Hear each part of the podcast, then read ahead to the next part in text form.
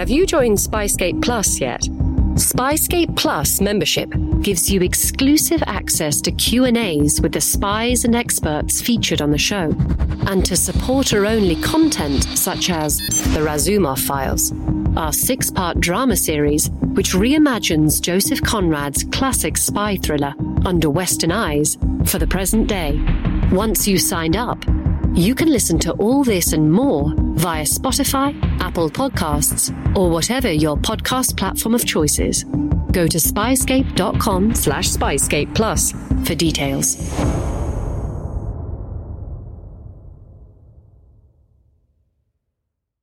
Incoming transmission. Welcome. Welcome. This is True Spies, the podcast that takes you deep inside the greatest secret missions of all time. Week by week, you'll hear the true stories behind the operations that have shaped the world we live in. True Spies. You'll meet the people who live life undercover. What do they know? What are their skills? And what would you do in their position? This is True Spies. Sonia had many faces, but she only had one heart.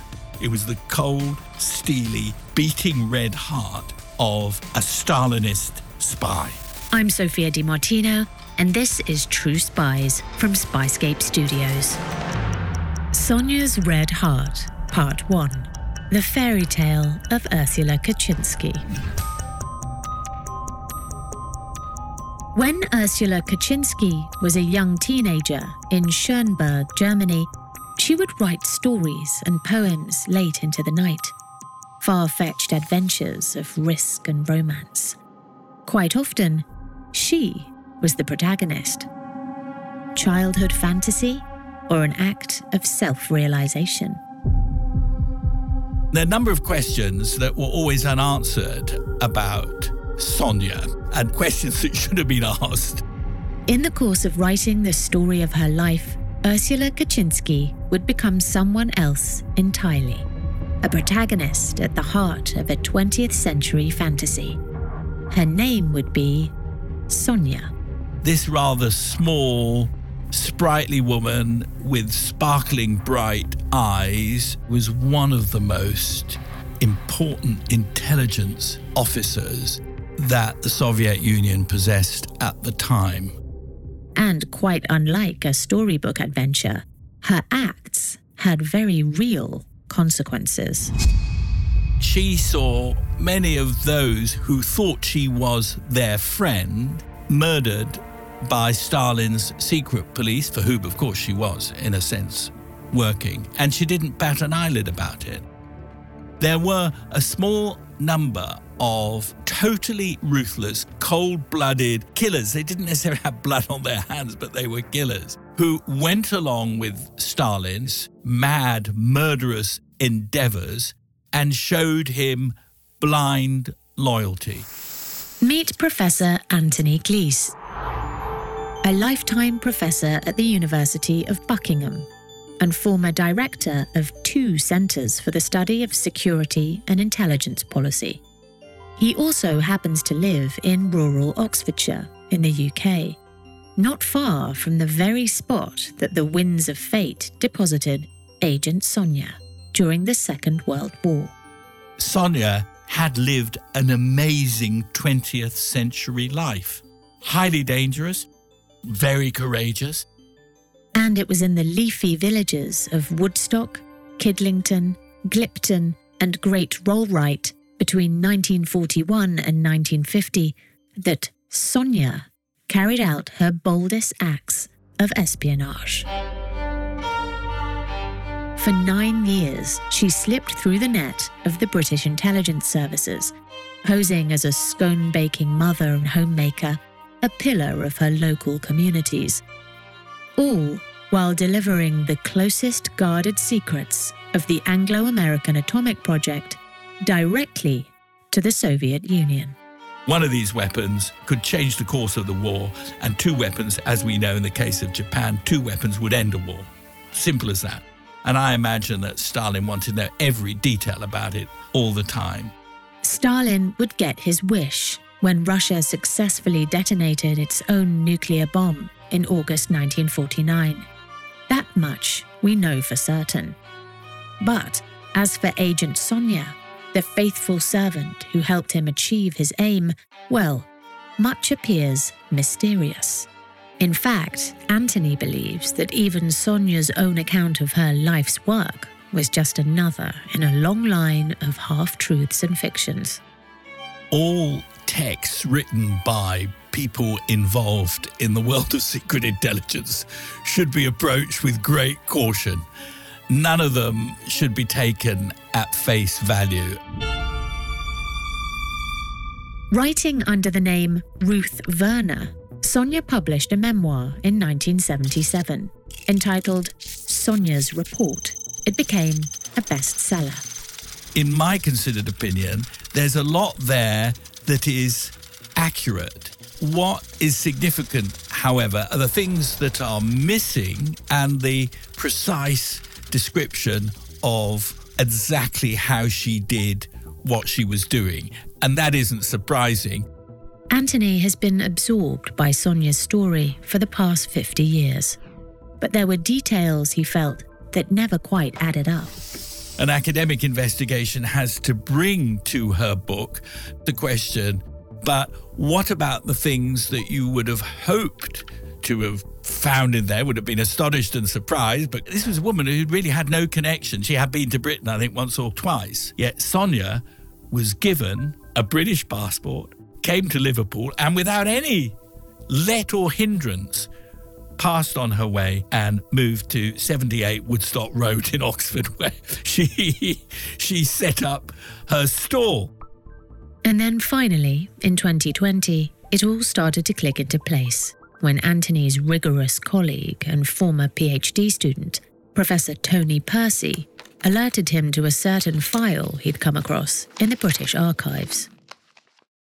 Every day in America, 60 million packages are delivered, but we don't always know what's inside. He bent down to pick the package up. That's when the device detonated.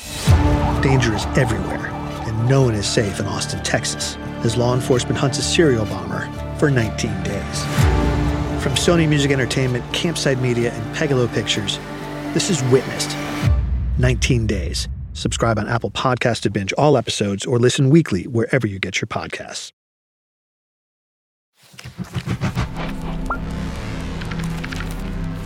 The file KV641 was released into the British National Archive about 20 years ago. That is to say, 30 years after I first began to take an interest in her story. This unassuming looking file, KV641, no different to any of the other grey folders, is a file about Sonia. KV tells scholars it is a file from the security service MI5. 641 tells you the month and the year that the file was opened. The very fact that MI5 had a file on Sonia, dated June 1941, straight away raised important questions for Anthony and Tony. What this file told us, in my opinion, that was both startling and new were two things. First of all, that Sonia was well known both to MI6, Britain's secret intelligence service, and to MI5. A direct contradiction of MI5's official account of Sonia, which claimed intelligence services had known nothing of her history when she rocked up to the United Kingdom in 1941. If they had, in fact, known of her communist affiliations, well, that begs a question. Why wasn't she arrested, refused entry, or interned? Which brings us to KV 641's second revelation. It shows that she outsmarted both MI6 and MI5, and in short, outsmarted the British intelligence establishment. In other words, Dr. Anthony Glees and Dr. Tony Percy believed that the security services knew Sonia to be a potential threat, but allowed her safe passage to the UK all the same. Why? She was a double agent acting for MI6. And to understand why MI6 might have considered an agent like Sonia theirs for taking, let's go back. Who exactly was Agent Sonia? She was born Ursula Kuczynski into a prominent, wealthy, academic, non religious Jewish family. And during the first phase of her life in Germany's Weimar Republic, Sonia was a journalist for the Red Flag and other communist newspapers. Ursula joined the Communist Party of Germany, aged 19, and after a brief period in New York, returned to Berlin, where she married another young German leftist and budding architect, Rudolf Hamburger, and set up the Marxist Workers' Library. But it was a job opportunity that presented itself to Rudolf at an architectural firm in Shanghai that would trigger the next phase of Sonia's life. Then, as today, the Russian interest in China was extremely strong and close. But China was also in decay and was the playground of imperial powers and had been ever since the beginning of the 20th century. By this time, the Nazi Party was rapidly gaining support in Germany. The Weimar Republic appeared critically weakened. After leaving for China in July 1930 via the Trans Siberian Railway, the pair boarded the Chinese Eastern Railway before embarking on a 600 mile boat ride across the Yellow Sea. Finally, Ursula and Rudolf Hamburger arrived in Shanghai. The socio-economic disparity under the ruling Nationalist Party of Generalissimo Chiang Kai shek was unlike anything the 23 year old Ursula had seen before. People knew that China was changing and as the fledgling Soviet Union saw it, primed for revolution. They share this huge border.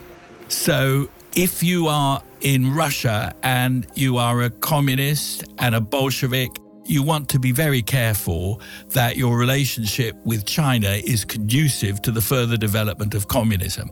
As the wife of a talented young German architect, Ursula was welcomed into a bohemian community of wealthy expats in Shanghai. It was all centered around a sprawling manor house called the Concordia.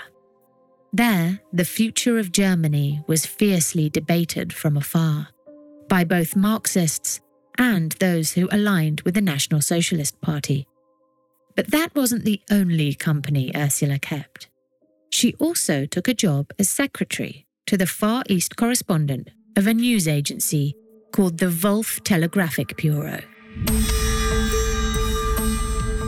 Ursula's boss introduced her to the influential German Marxist author Agnes Smedley, whose book, Daughters of Earth, she had read eagerly back in Berlin. And Smedley, in turn, introduced Ursula to a man who will be familiar to regular listeners of True Spies. A man who was about to change Ursula's life forever.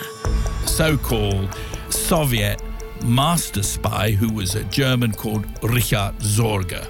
Spy master Richard Sorge, aka Agent Ramsay, whose story we told in The Impeccable Spy, was building his network in Shanghai at the very moment of Ursula's arrival. His mission was to keep track of the fraught situation in China, which bordered the Soviet Union in Mongolia, and to encourage in any way possible the momentum of the nation's budding communist movement. He worked in the German embassy and simply passed on secrets to Stalin about German intentions towards the Soviet Union of absolutely vital importance. And when he met Ursula, another German with clear communist allegiances, he instinctively felt she could be of use, particularly with her access to the influential crowd at the Concordia. It was thought, quite correctly, that by spying on what the Germans were doing in China, the Soviet Union would get a good take on what the West was likely also to want to do the Soviet Union. And so, in November 1930, Ursula Kuczynski met her destiny.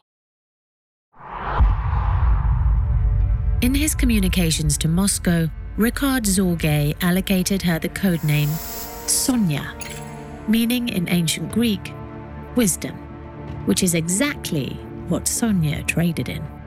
And Sonia wasn't afraid to get her hands dirty to get it.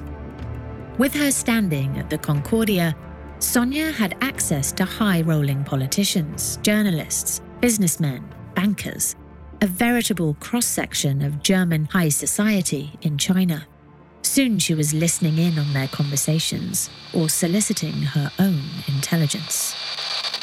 By 1931, Agent Sonia had established herself as a crucial asset for the GRU, Russian military intelligence, convincing those in her orbit that she was a curious yet unremarkable woman. If you are like Sonia, Tradecraft says you should in no way draw attention to yourself. You should do absolutely everything to make yourself seem as ordinary as possible. So when Sonia gave birth to a boy in February 1931, far from seeing this as an inconvenience, Ricard Sorge was pleased.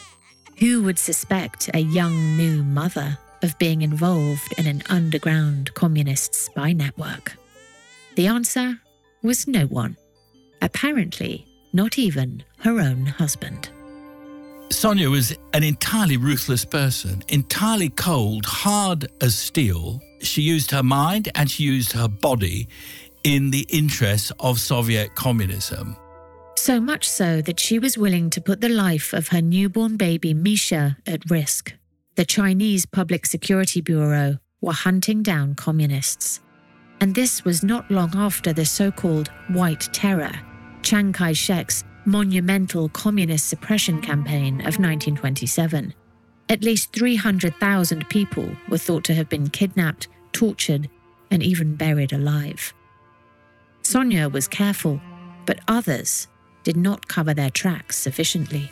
The more things you have going on in your activities, the more likely you are to be uncovered by police, counter-intelligence officers. Which is precisely what happened in June of 1931, when the Shanghai Municipal Council uncovered a cache of documents identifying a huge portion of the urban communist network. Remarkably, neither Sorge nor Sonia were exposed in the breach. Both staggered on in Shanghai, operating in a critically weakened network, before Sorge was recalled to Moscow in 1933. Sonia would never see the man who christened her again. With the departure of her handler, who was also her secret lover, her mission seemed to be over. But it appears Sonia's reports had caught the attention of the right people in the GRU. Soon she was presented with a new opportunity, one which would see her blossom from a grunt working agent to a fully fledged officer.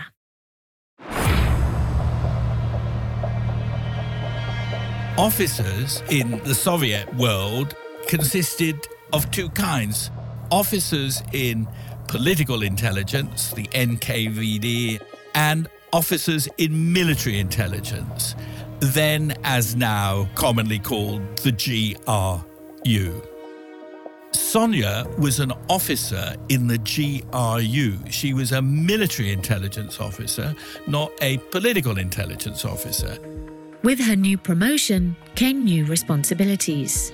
Until this point, Sonia had been passing on information to Ricard Sorge, who would transmit this back to Moscow with the aid of a professional wireless radio operator within the embassy. But now, Sonia needed to learn this complex art herself. To communicate by wireless the fruits that her agents and the agents of Soviet intelligence were picking from those on whom they were spying. So she didn't generate the material, she passed the material on. Sonia was eager to learn. She attended an intensive training school in August of 1933, located in the woods in the Moscow River near the village of Vorobyevo. Disguised as a sports base, the radio training laboratory of the People's Commissariat of Defense, codenamed Sparrow, was temporary home to 80 handpicked trainees.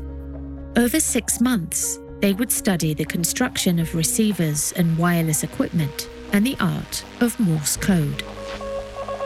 Sonia was to leave her baby boy in the care of his grandparents in Czechoslovakia for the duration of her stay.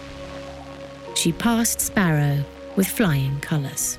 She clearly had a genius for radio transmissions, which is how these messages were sent from the field to Moscow center.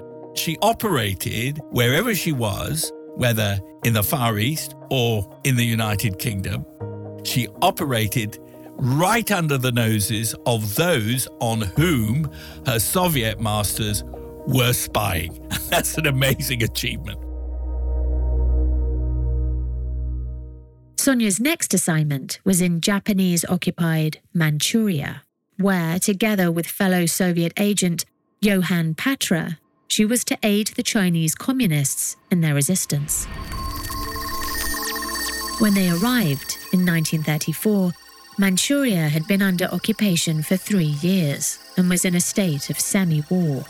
Danger lurked everywhere, from both the Japanese occupying forces and nationalist rebels.